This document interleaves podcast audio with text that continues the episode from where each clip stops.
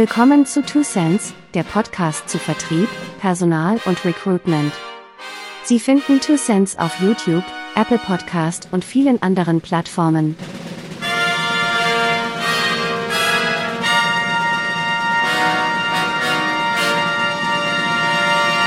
Herzlich willkommen zu Two Cents, dem Podcast zu Sales, Recruitment und Service. Ich bin Thomas Zartro und das ist unser heutiges Thema. Dunning-Kruger und Recruitment, Teil 3. Wo bleibt der Kandidat? In den letzten beiden Folgen habe ich darüber gesprochen, was Recruitment ist und welche wichtige Rolle diese bereits bei der Definition des Personalbedarfs spielt. 1926 veröffentlichte das Duo Bendo und Morgan den berühmten Rennbahn-Sketch. Sie kennen ihn sicherlich als animierte Version des unerreichten Loriot. Ein erfahrener Pferderennliebhaber hat das Unglück, auf einen dem Rennsport bisher vollkommen entfremdeten Besucher zu treffen. Die immer wieder gestellte Kernfrage lautet, wo laufen Sie denn? Wo laufen Sie denn hin? Und genau diese Frage steht im Mittelpunkt der heutigen Folge, wobei ich hoffe, dass wir am Ende zu einem anderen Ergebnis kommen als die beiden Herren. Sie erinnern sich? Also wissen Sie, seien Sie mir nicht böse, aber Sie sind ein selten dämlicher Hund, muss ich sagen. Wer? Sie? Ich? Ja. Nehmen Sie das eventuell zurück? Wer? Sie? Ich? Ja. Nee. Na, dann ist die Sache für mich erledigt. Weiß man, was man sucht, ist die nächste Frage also, wo findet man es? Die Antwort darauf parat zu haben, ist eine der Paradedisziplinen der Personalbeschaffung. Es ist einsichtig, dass die Wahrscheinlichkeit, einen Produktionshelfer durch eine Anzeige auf LinkedIn in Englisch zu finden, relativ gering ist. Im Grundsatz gilt es jedoch zuallererst zwischen aktivem und passivem Sourcing zu unterscheiden. Passives Sourcing bedeutet, sich mit der Mitteilung, eine Stelle im Unternehmen sei zu besetzen, an eine anonyme Öffentlichkeit zu wenden. Populär wird diese Form der Kandidatenansprache auch Post and Pray genannt. Man veröffentlicht etwas und hofft auf eine positive Resonanz. Aktives Sourcing, auch Direct Search genannt, bedeutet, dass man gezielt auf Menschen zugeht, von denen man sich wünschte, dass sie sich für die offene Position interessierten. Hier befindet sich Recruitment in derselben Situation wie der Vertrieb. Dieser kann seine Angebote auch allgemein halten, etwa durch Anzeigen und Veröffentlichung, oder spezifisch, also zum Beispiel durch die Direktansprache potenzieller Kaufinteressenten. Nicht erst das Schlagwort vom War of Talent hat dazu geführt, dass die Binsenweisheit des Recruitments, Stellenangebote nicht anders zu behandeln als Vertriebsaufgaben, sich zwischenzeitlich weitreichend durchgesetzt hat. Seit jedoch der demografische Wandel voll zuschlägt und eine objektive Verknappung von Stelleninteressenten im höher qualifizierten Bereich ebenso feststellbar ist wie im Niedriglohnsektor, ist die konsequente Umsetzung des Vertriebsgedankens bei der Generierung von Bewerbung ein überlebenswichtiger Faktor. Verschiedene Untersuchungen, unter anderem des Jobportals Monster, haben gezeigt, dass ca. 75 Prozent aller aktuellen Beschäftigten zu einem bestimmten Grad Wechselbereitschaft aufweisen. Das bedeutet, was ich erschreckend finde, dass drei Viertel ihrer Kolleginnen und Kollegen bereit wären, ihr Unternehmen zu verlassen, sollten sie ein passendes Angebot erhalten. Es heißt aber eben auch, dass es eine sehr große Anzahl an Menschen gibt, die grundsätzlich für ihre Offerte offen wären.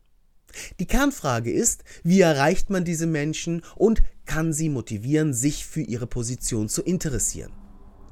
Post and Pray geht wahnsinnig schnell. Moderne Applicant Tracking Systeme, ATS, sind mit ihrer Karriereseite verbunden, geben ihnen die Möglichkeit zum direkten Ausschreiben im Jobportal der Agentur für Arbeit und stellen Schnittstellen zu kommerziellen Stellenmärkten, Social Media Accounts der Unternehmen und externen Dienstleistern her. Kaum ist die Stelle ausgeschrieben, weiß die Welt um ihren Bedarf. Allerdings ist nicht jede Stelle in jedem Medium richtig aufgehoben.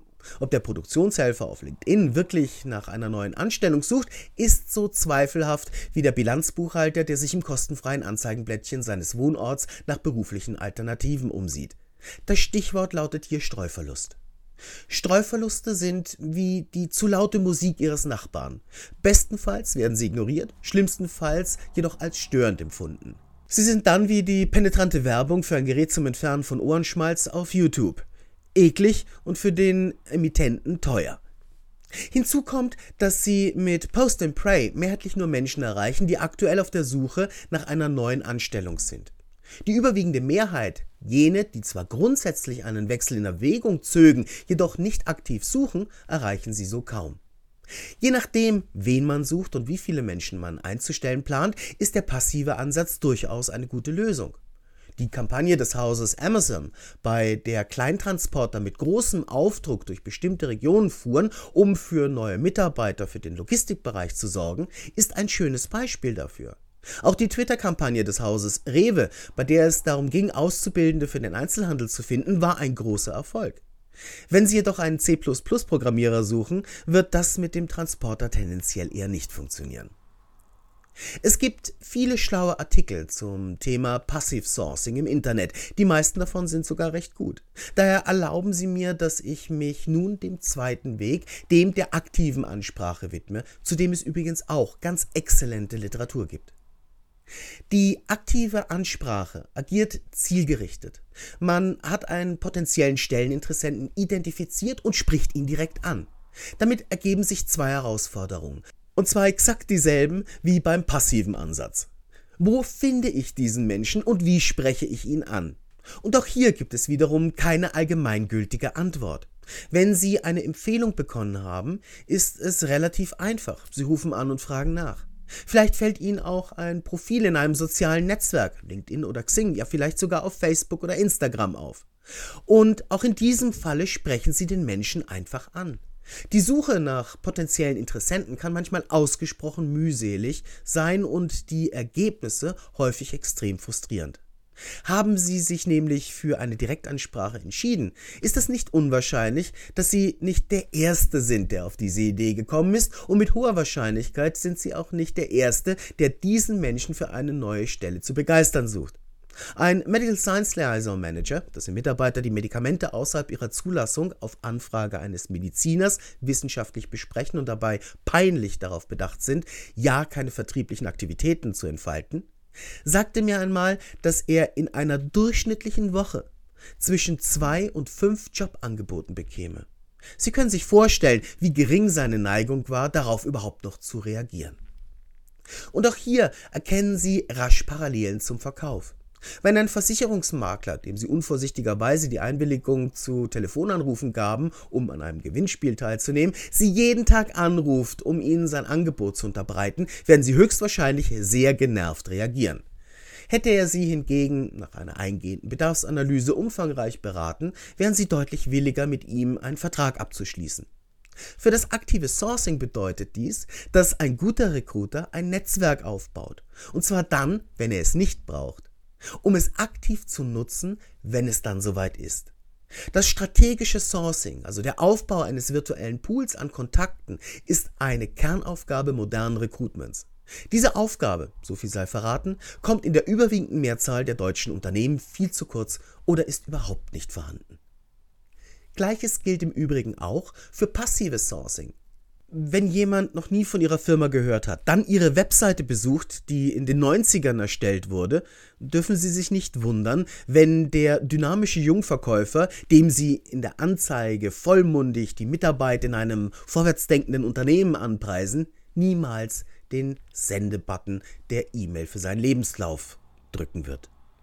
Je geringer das potenzielle Angebot an grundsätzlich passenden Damen und Herren für ihre Stelle ist, desto wichtiger ist daher ein dem Bedarf vorgelagerter Networking-Prozess.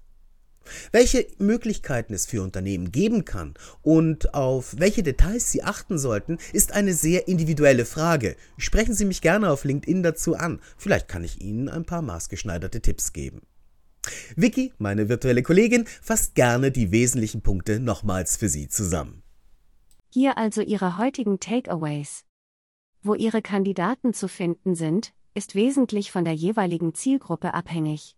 Um mögliche Kanäle zu identifizieren, fragen Sie am besten zunächst Mitarbeiter in ähnlicher Position, wo diese zum Beispiel im Internet unterwegs sind oder über welche Medien sie ihre aktuelle Stelle gefunden haben.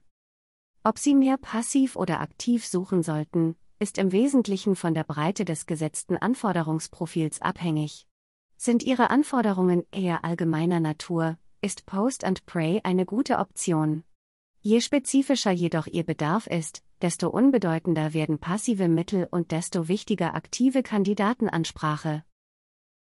Wenn Sie bereits in der Vergangenheit unter langen Suchzeiten gelitten haben, investieren Sie Zeit und Ressourcen in den Aufbau einer Marktreputation.